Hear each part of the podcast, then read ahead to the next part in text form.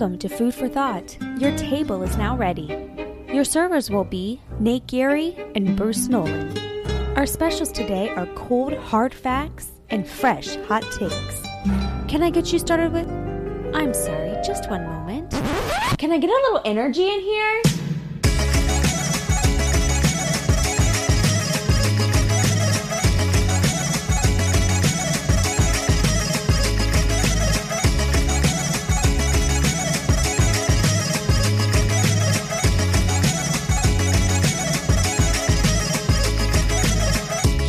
Serving it up to you live on the Buffalo Rumblings Vidcast Network.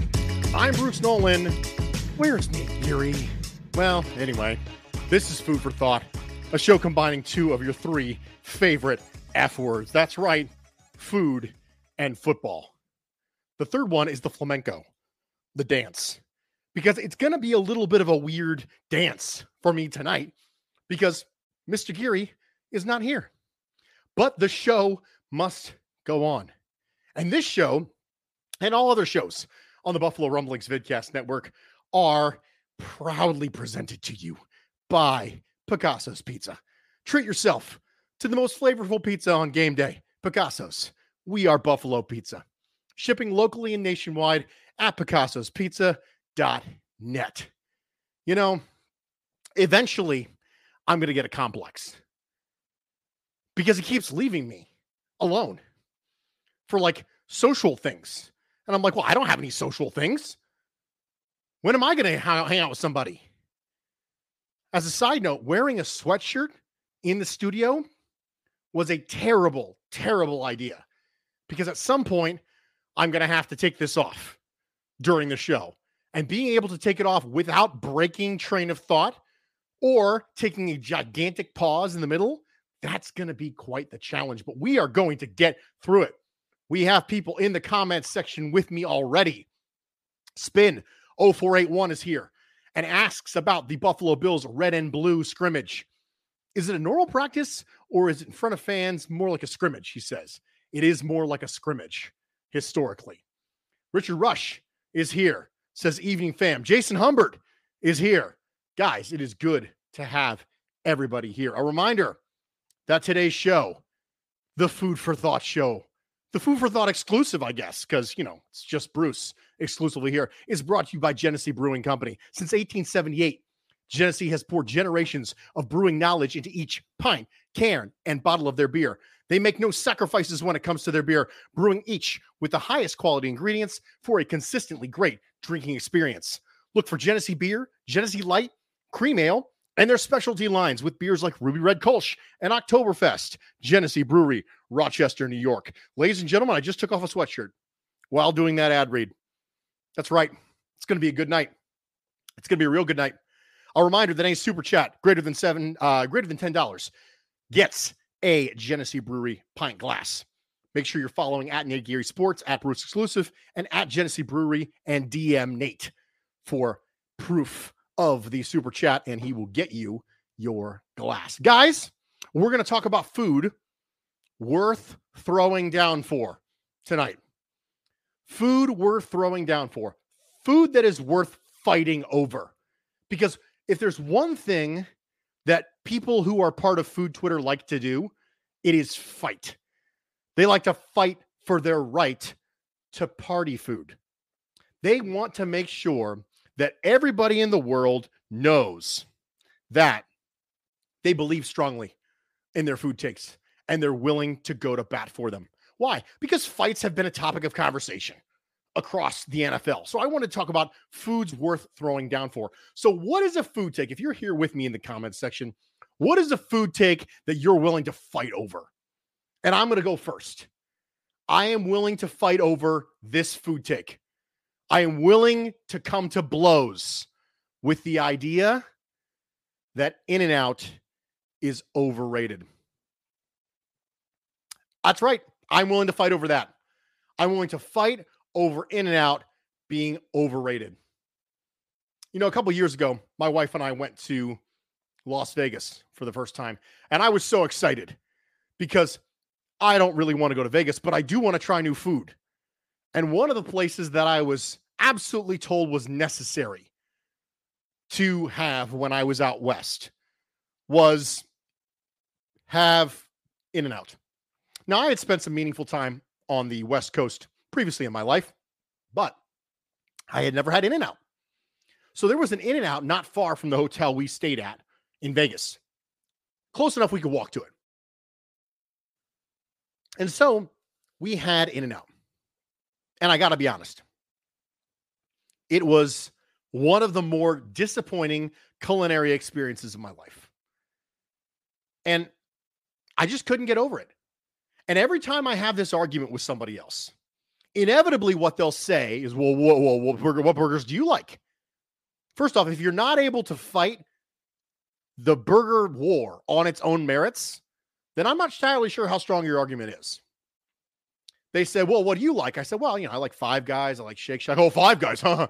I don't want to pay $30 for a hamburger. I got you $30 for a hamburger. Okay, that's cool. Great. But you're not arguing goodness now. You're arguing value. That you're doing. You're arguing value. You're arguing that it's cheaper. You're not actually arguing it's better. So, are we really fighting about quality of food? Because it sounds to me like you're fighting over mass quantity of food for cheap, which is that's great. Let's just go ahead and throw ramen noodles in while we're at it. Let's let's talk about ramen.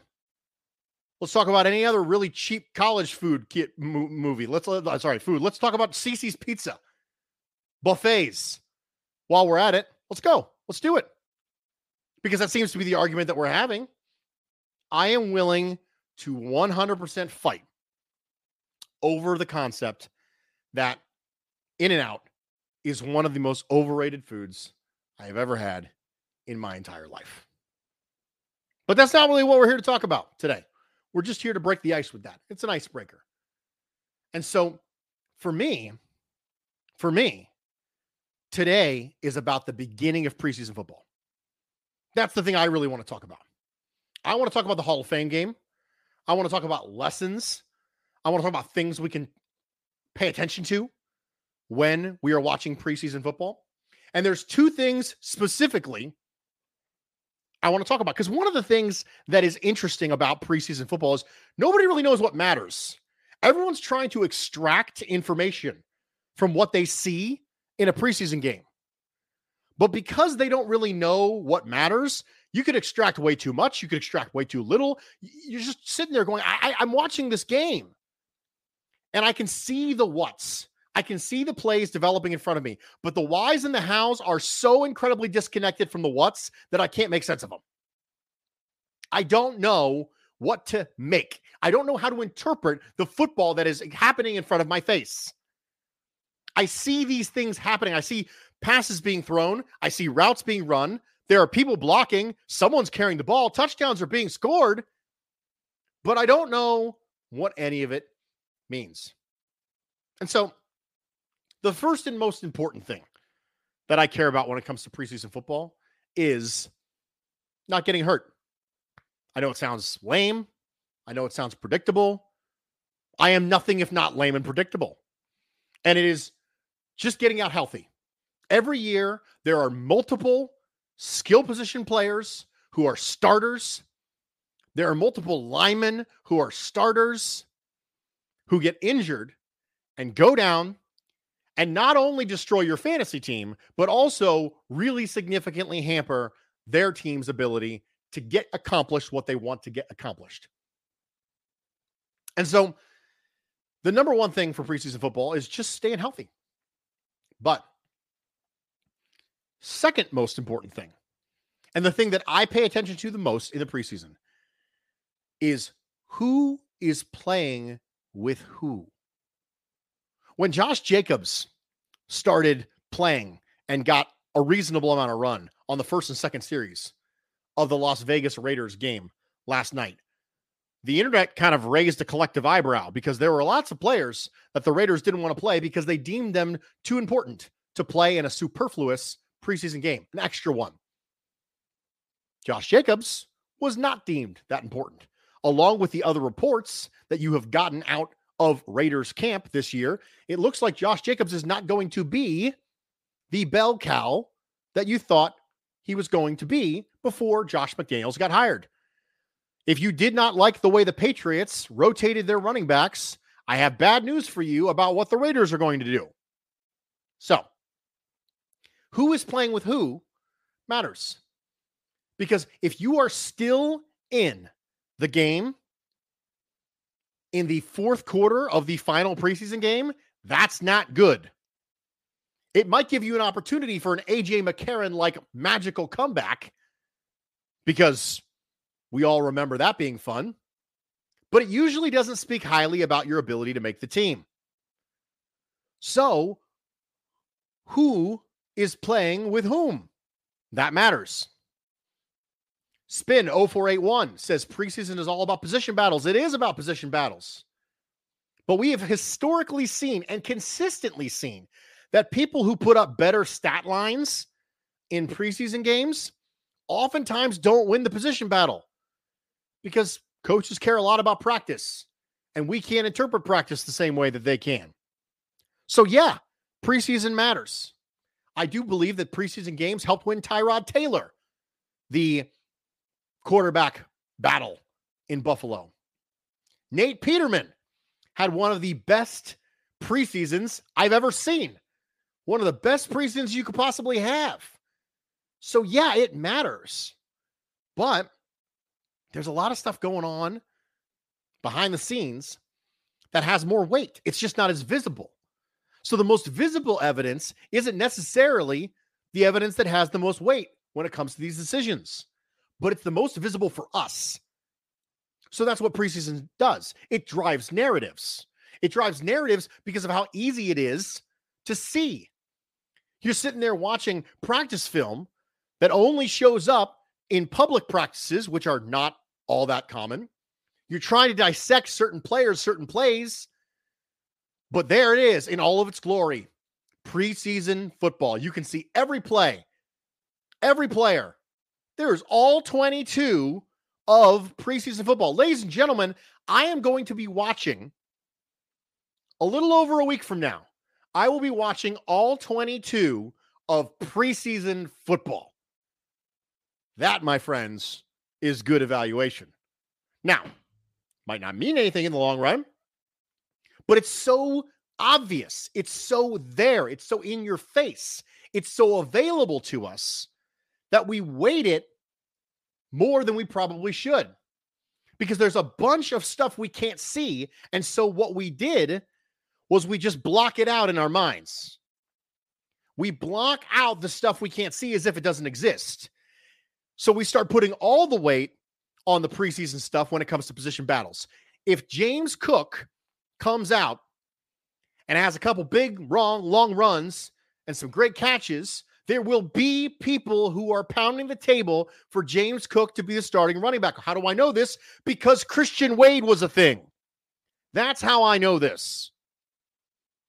It's what we do because we can't see the stuff the coaches see. So we take the things we can see and we extrapolate them out to its entirety. It becomes all about the preseason games because we can't make it partially about the preseason games. And we can't make it partially about the preseason games because we can't see the rest of the picture. So the Hall of Fame game was fun for me. I enjoyed watching real football, but it kind of made me feel like I was Iron Man. So the food simile for tonight is that the Hall of Fame game made me feel like I was Iron Man. Why? Bruce, why do you feel like Iron Man?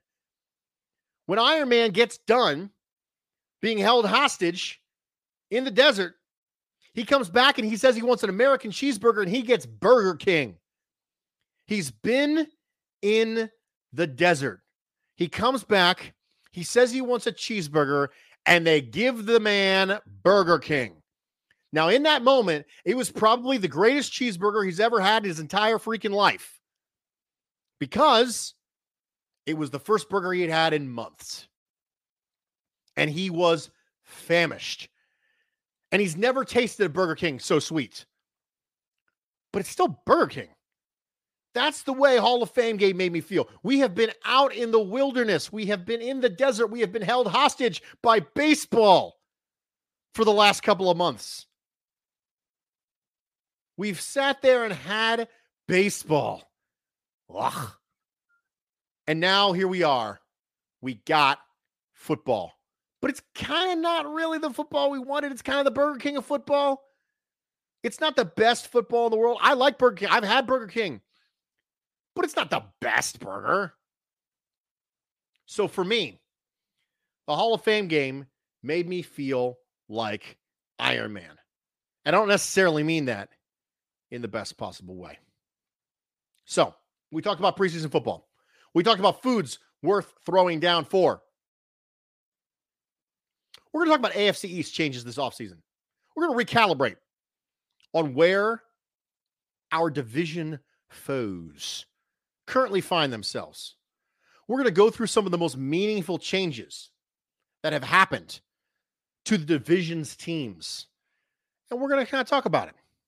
And we're going to start with the New Jersey Jets. At the end of last season, one of the big narratives around the Jets was Zach Wilson. Makes sense. Can the quarterback take a step forward? Zach Wilson was objectively one of the worst quarterbacks in football last year. But because he's a rookie, everyone says, well, he's rookie. Everyone says, well, look what happened with Josh Allen. That's going to be something for the next, I don't know, 20 years. We're just now getting to the spot where we stop saying, well, Trent Dilfer won a Super Bowl. We just now getting to that. That was over 20 years ago. So buckle up, guys. We got a lot of, well, Josh Allen's coming. So Zach Wilson was not very good. But second, in a very close second, was that Robert Saleh, defensive genius, had one of the worst defenses in the NFL. At one point, they were on to have, they were on pace to have the worst defense in the history of football. From a scoring standpoint, they were terrible. Pass defense, absolutely horrible. Just awful. And specifically, it was the secondary. Well, they made adjustments there. They brought in Sauce Gardner. They drafted him high, who has, by all appearances, been just what they thought he was going to be. They brought in DJ Reed from the Seahawks. Two new starting corners for the Jets. They upgraded in that area. Tight ends, completely new tight ends. CJ Uzomah, Tyler Conklin, Jeremy Ruckert. You might say they went a little overboard, actually, on tight ends. They probably went a little farther than they needed to go on tight ends. Because I like Jeremy Ruckert, but I don't see what his path is to playing time. At wide receiver, they already had a very good young player in Elijah Moore. They already had Corey Davis. They doubled down, tripled down, went out and got Garrett Wilson. They said, listen, we are going to isolate the variable for Zach Wilson. We are going to make sure that Zach Wilson has everything he needs to be spectacular. Jeremy, super chat. Bruce, you and Nate should go to Beef and Barrel in Olean. Thank you so much for the pronunciation by there, Jeremy. New York, and order the beef on weck with the German potato salad. Take Ryan Talbot with you. It will definitely beat In and Out Burger. First off, Jeremy, you are consistently involved, sending me emails, being in food for thought. I cannot possibly thank you enough for the super chat. And I'm absolutely going to do this. I think that maybe how far is Olean? Someone in the, in the comment section, how far is Olean from like actual Buffalo, like downtown Buffalo? Is it something where if I went to Nate, who owes me lobster, and I said, listen, at Jeremy's suggestion, we are going to sub lobster in for beef and barrel in Olean. Can I do that? Sal says Kelly's Corner. I've been to Kelly's Corner. I had the beef on weck right there. I enjoyed it. I went there with Nate. We did a sports talk Saturday a couple years ago, and then we drove over there and we met. Gosh, who do we meet over there? I cannot remember who we met there for beef on weck and we had gigantic chicken fingers and it was delightful. It was everything that you thought it could be and more. I think perhaps it was it was John Scott. That's who it was. It was John Scott. Met him there and at John Scott TV by the way on Twitter. And we went ahead hour 10 or so to Olean, he said. Okay, so maybe we can make it happen. Maybe we can make it happen. But thank you, Jeremy. Wonderful idea. Thank you so much for the super chat. Thank you for being a part of this. I really, really, really, really appreciate it. 75 miles south of Buffalo. Okay. So if I happen to come in from the south, then maybe we can meet there. That's what we'll do. We'll do that. I'm just going to write it down, Jeremy. So I'm just going to, I'm going to do it right now because it's really, really, really good content. If I'm sitting here writing something down when y'all are talking to me. So that's really good. Beef and barrel in Olean. All right, man. I made a note. We're good to go. So back to the Jets. But but but back to the Jets. So I went through cornerbacks. I went through tight end. I went through wide receiver. Let's not forget that the apple of a lot of Bills Mafia's eyes was Breece Hall going into the draft. If you were not going to be able to draft a corner in the first round, like I was pounding the table for, has consistent have consistently been pounding the table for for years, then they wanted a running back. And specifically, they wanted Breece Hall. Well, not only did the Bills not get Breece Hall, the rival got Breece Hall. Now, I said before, trading up for Breece Hall in the second round, when you have a player that I really like in the Jets, you know, I I, I didn't really understand why Michael Carter needed to be replaced. Personally, I thought Michael Carter was really good, and I was super disappointed for Michael Carter when they drafted Breece Hall because I was like, okay, well, I guess they're. I mean, I understand they had him really high ranked and they traded up, but man, I would have liked to have seen what Michael Carter could do as a bell cow in that offense. But now it's going to be it's going to be Breece Hall, I guess. So that's an addition. That's a meaningful addition. So the Jets tried to do two things with their offseason. They wanted to fix and plug the hole that they've viewed as being the most serious, which was pass defense with two corners. Remember, they're getting help on their defensive line because their prize free agent signing from last year is coming off an injury. Still have Quinnen Williams. And then they wanted to isolate the variable on offense when it comes to skill positions. Now, you can make an argument they probably should have invested in a tackle. We still don't know what Mekhi Becton is going to be, but it matters. All of this stuff matters. So they decided that they were going to pull a 2017 Buffalo Bills, where the Buffalo Bills went out and invested seriously in the offense. They got Cole Beasley, they got John Brown, they invested in the offensive line. They said, We need to get Josh Allen help. Well, they did. I don't think you can ask for a whole lot better from the Jets. Yeah, I wish I would have invested in tackle if I'm a Jets fan. But they clearly went in with two things in their mind. Number one, plug the hole. Number two, isolate the variable. And they did. Moving along, the Miami Dolphins. The team that it feels like, I don't know, maybe you guys can correct me in the comment section if I'm wrong, but does it feel like to you that the Dolphins fans have been more chirpy than the rest of the place, the rest of the AFC East. It just feels like they're more chirpy. I don't know. It feels like the Dolphins are more of a rival, which is hilarious because the Patriots are the ones who are in the running for the division championship. They're the ones that the Bills beat in the first round of playoffs. But for some reason, feels like the Dolphins have been more chirpy. And I think it has to do with the biggest splash acquisition, which is the trade for Tyreek Hill. But that wasn't the only thing that they did. They added Cedric Wilson. They signed Terron Armstead. They signed Chase Edmonds and Raheem Mostert at running back. They drafted Channing Tindall. They as well are trying to isolate the variable. I would think that the Miami Dolphins, as far as going about getting problems solved, were one step below the Jets. So the Jets, I think, solved two problems. The Dolphins, I think, solved one. Now, both of them solved the biggest problem, which was isolate the variable. Make sure that if the quarterback fails, the quarterback fails because of the quarterback, not because of anything else. And Trey Hardy, by the way, you said wasn't 19 the first year. Yes, it absolutely was. I don't know why I said 17. I, I actually wrote down 19 in my notes right here, and I think my seven looked like a nine.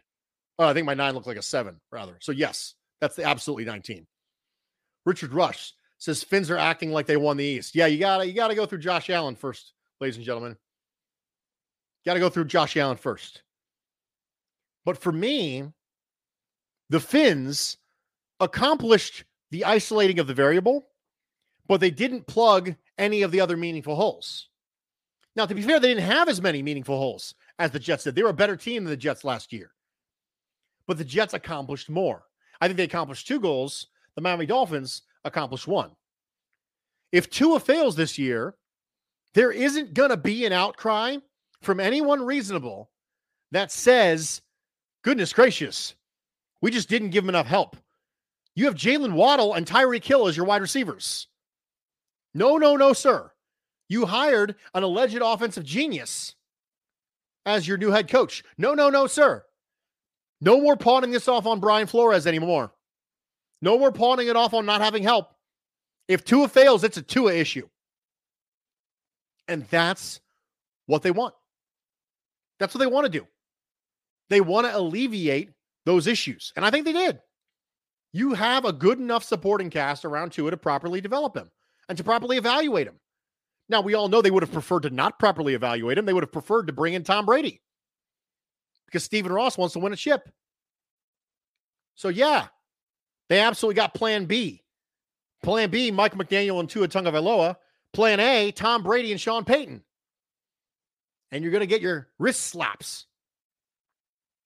Steve says, What do you mean if Tua fails? You mean when, right? Well, I personally don't think he's going to turn out to be a really good quarterback. But I'm also not arrogant enough to speak in certainties about football. I just don't. I I'm not a hot take artist. I would say it's highly probable that the Finns are looking for an upgrade at quarterback next offseason. That's what I would say. But I'm not ready to say something like, yeah, he will, he won't. We, we've seen improbable stuff all the time. For goodness sake, I call Josh Allen Josh Allen, the improbable. That is literally the nickname for him. And the reason that is, is because every reasonable data point indicated that it was highly unlikely Josh Allen was going to take a, a, year three jump. Year three jumps aren't a thing. Guess what? Now everyone thinks they're a thing. Now Jalen Hurts is going to take a year three jump, and Tua is going to take a year three jump. Everyone's going to take a year three jump. Two years ago, we were arguing how that wasn't a thing. It was like Drew Brees. That's it. Donovan McNabb took a jump when they got Terrell Owens. That was it. Jessica says Tom Brady next year. Maybe. Or maybe they just kind of blew their chance at that. The tampering just kind of blew it up. Maybe. I don't know. But I do know that they have created a situation where it's it's okay to evaluate Tua. I think it was probably reasonable to evaluate him last year, but there was enough excuses last year. The Chan offense, being hurt twice, having your voice go out in the middle of a podcast. Oh, no, that, that's not true. That's just me. And that brings us to the New England Patriots. So the Jets accomplished two goals, the Miami Dolphins accomplished one. I don't think the New England Patriots accomplished any meaningful goals this offseason. I think most of the improvement that you were hoping to see if you are a Patriots fan comes from the improvement that you are hoping to see from Mac Jones and the improvement you're hoping to see from offensive skill position players. Tyquan Thornton getting drafted, see what you can do. Rhamondre Stevenson. You know, those things right there that's what you're hanging your hat on. Because DeVante Parker may have been your most significant offseason addition if you're a New England Patriots fan. And you lost, in my opinion, the best player on your offense, which is Shaq Mason. You traded him for a fifth. Now you drafted Cole Strange to replace him. Cole Strange could be a perfectly fine player.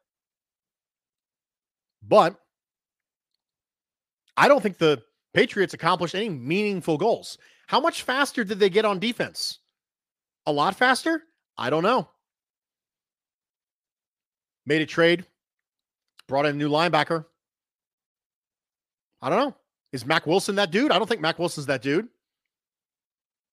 So the Jets accomplished two goals. The Dolphins ac- accomplished one, and I don't think the Patriots accomplished any. Now, this is important.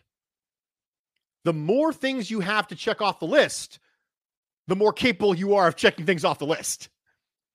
The worse team you are, the easier it is to improve. So the Patriots were the best of these three teams last year. They have the least things to improve on, they have the fewest things to cross off the list. The Jets were the worst team of this group. They had the most things to check off the list.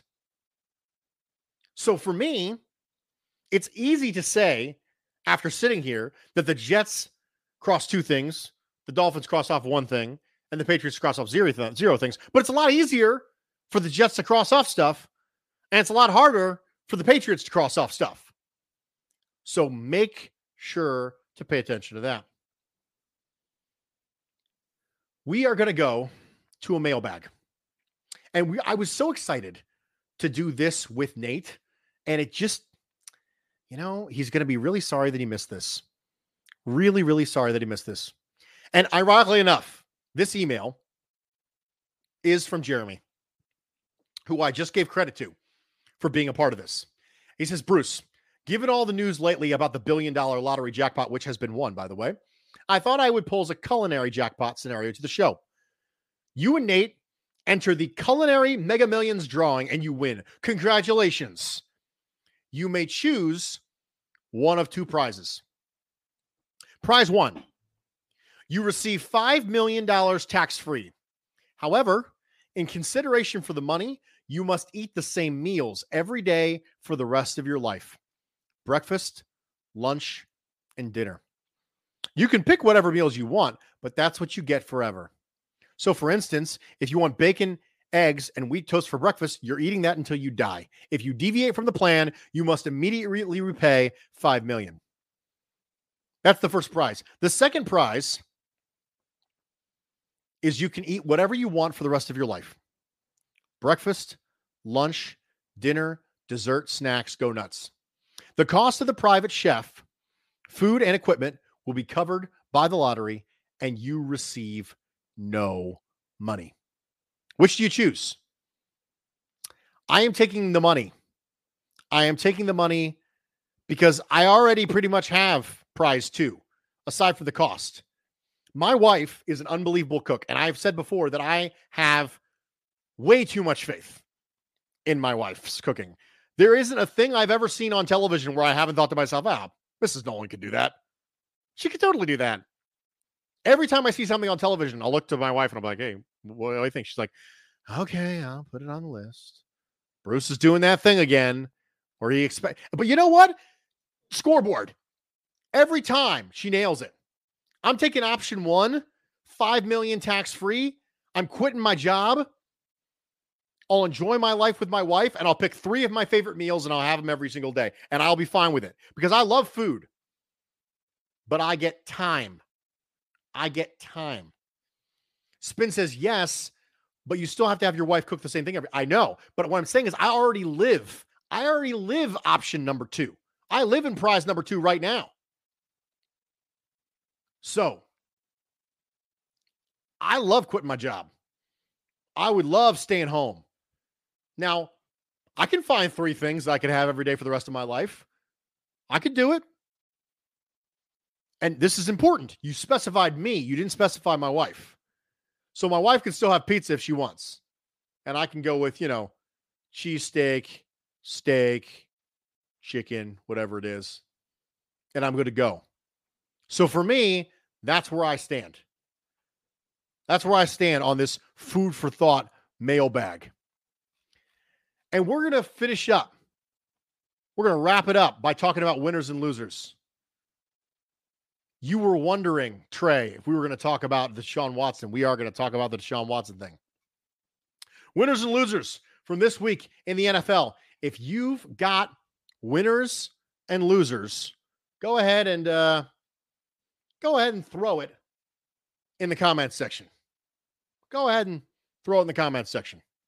We'll get winners and losers this week. My winner this week is Diontae Johnson. For the exact same reason my winner was DK Metcalf. Always get your money before there's uncertainty at quarterback. Now, Diontae might be less of a winner than DK because Diontae is going from the old remains, the decrepit remains of Ben Roethlisberger to either Mason Rudolph or Kenny Pickett or Mitch Trubisky. Can it really get a whole lot worse than 2021 Ben Roethlisberger? He wasn't very good. But DK Metcalf is going from Russell Wilson to Geno Smith. So I know that's a massive drop off. The Steelers might be a drop off, might be an upgrade, but always, always, always get your money before your market takes a hit. Not only that, he got a nice short deal so he can hit the market again. I understand it's under market, but it's also really short. He's betting on himself, betting on the fact that if things don't go well, if Kenny Pickett isn't the dude, then he's good. You compare that to the contract length of Stefon Diggs's contract. He doesn't have to worry about it. He's got Josh Allen throwing the ball. But when you don't have that certainty at quarterback, you probably want a shorter deal. Well, if your market tanks, you have a chance to recover. My loser for the week is Deshaun Watson. Makes sense? Makes complete sense. He thought he was out of the woods. Six game suspension was generally considered to be very light. And the NFL said, yeah, now we're good. We're going to try something a little bit more. At this point, it's looking like maybe the best case scenario, if you're Deshaun Watson, is 10 games and a really heavy fine, which is a lot different.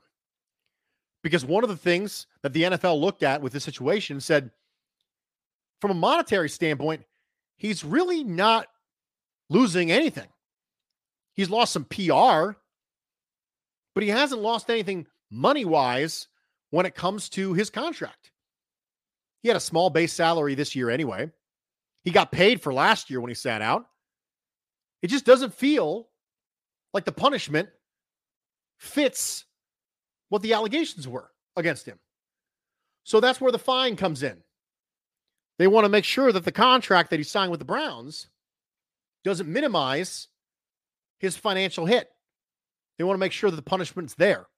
There is a certain amount of punishment factor when it comes to stuff. It's not necessarily about justice. Sometimes it's about punitive damages. It's about making an example. And it seems like the NFL wants to be a little bit more punitive when it comes to Deshaun Watson. They want it to hurt a little bit more. Yes, he had to pay off the lawsuits, he had to settle with some of these people. But as far as his actual earnings, the contract wasn't really affected that much. So there's a level of punitive damages to this stuff that now all of a sudden come into play because the object of a fine is on the table. Big, big, big L for Deshaun Watson this week. Thought maybe you were out of the woods. Thought maybe it was six games. Now, best case scenario might be 10. The NFL might just go ahead and say, no, we're going to do an indefinite with the ability to reinstate after one year. Then he'll sue him. It's going to be a big mess. If you thought it was over, it's not over. And if you're Deshaun Watson, the fact that the NFL didn't want it to be over enough to let it go is bad for you. The fact that the NFL didn't want it to be wrapped up and just want it to go away so much that they let it slide, that they said, okay, you know what? Six games is fine. We don't want to undermine the person that we appointed jointly to oversee these things. We don't want to undermine their first major decision. We just kind of want it to go away.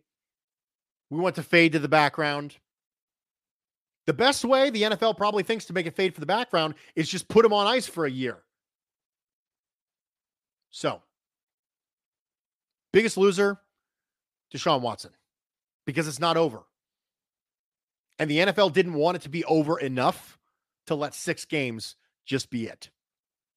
Biggest loser, Deshaun Watson. Ladies and gentlemen, we did it. 40 minutes of just you, just me, and just Jessica saying public relations nightmare. Darn straight, Jessica. You are 100% correct. Thank you so much for being here. Thank you for taking time out of your Friday evening. I hope you enjoyed it. I hope it was fun for you. And most importantly, I hope you didn't leave hungry.